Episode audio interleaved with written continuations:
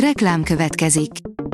Ezt a műsort a Vodafone Podcast Pioneer sokszínű tartalmakat népszerűsítő programja támogatta. Nekünk ez azért is fontos, mert így több adást készíthetünk. Vagyis többször okozhatunk nektek szép pillanatokat. Reklám hangzott el.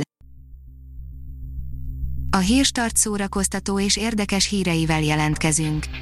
A hírfelolvasónk ma is egy női robothang. Ma július 9-e, Lukrécia névnapja van. A MAFA oldalon olvasható, hogy egy 36 éves kultfilm lett a hétvége legnézettebbje az Egyesült Államokban. Bár lassan újra megnyitnak a mozik és a szakma is kezd talpra állni, az elmúlt időszak igencsak rányomta a bélyegét a teljes filmvilágra. Az NLC oldalon olvasható, hogy kifakadt Sing Viki, ezt már nem nyeli le.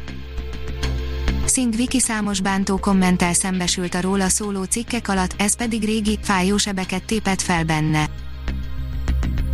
Kiszámolták a tudósok, mi történne a Földdel, ha nem kerülne több káros anyag a légkörbe, írja a HVD.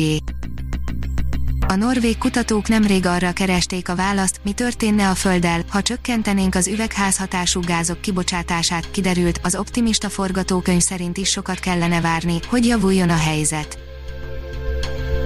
A színház.org írja, Boribon nyaral, ősbemutató a Balatonszárszói Csukás Színházban. Mindenki kedvenc játékmackója ismét életre kell a színpadon, a Marék Veronika népszerű mese sorozata nyomán készült Boribon nyaral című zenés bábelőadást Móroc Adrien játsza július 12-én, a kult kikötő Balatonszárszói helyszínén, a Csukás Színházban. A port írja, 10 dolog, amit lehet, hogy te sem tudtál a szülinapos Tom Hanksről. Az égvilágon semmi jel nem utalt arra, hogy ebből a srácból színész lesz, de olyan szerethető volt, hogy megtartották, íme egy rakás érdekesség a ma még csak 64 éves Tom Hanksről, a világ legbarátságosabb sztárjáról. Az IGN írja, megvan az új Batwoman. Fekete és biszexuális, miután egy évad után Ruby Rose váratlanul kiszállt a Batwoman sorozatból, a DCV-nek és a Warnernek új főszereplő után kellett néznie, megtalálták.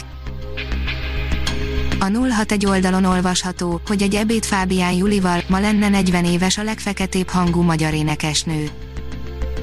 Ménes Márta, emlékszem, egy Liszt Ferenc téri étteremben találkoztunk először 2010-ben, interjút beszéltünk meg, izgultam persze, nem csak, mert kezdő újságíró voltam, hanem mert elképesztően csodáltam a tehetségét, a szépségét, a maximalizmusát, és persze imádtam a hangját, ki nem. A koncert.hu írja, mi van veletek, fiúk, ez.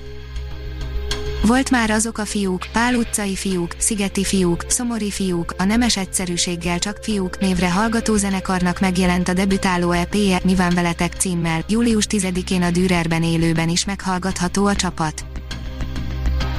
A 24.hu oldalon olvasható, hogy a filmkritikusok kedvence lett az akik maradtak. Elismerő oklevéllel méltatták a film látványvilágát is, mely a szeptemberben elhunyt Rajk László egyik utolsó munkája volt se sznob, se gagyi, írja a kultúra.hu.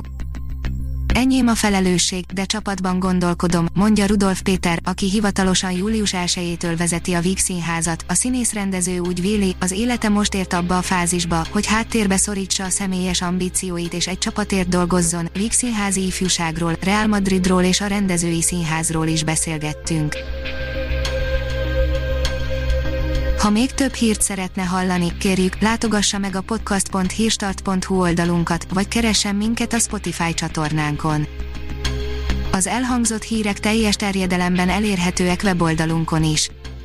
A hangfelolvasás nem jöhetett volna létre a Google Cloud és a Centrál Média csoport hírstart fejlesztései nélkül. A hírstart kísérleti adását hallotta, a technológiánkat folyamatosan fejlesztjük. Ha tetszett a hírblokkunk, kérjük, hogy ossza meg ismerőseivel, vagy értékelje közösségi csatornáinkon. Visszajelzése fontos számunkra. Köszönjük, hogy minket hallgatott!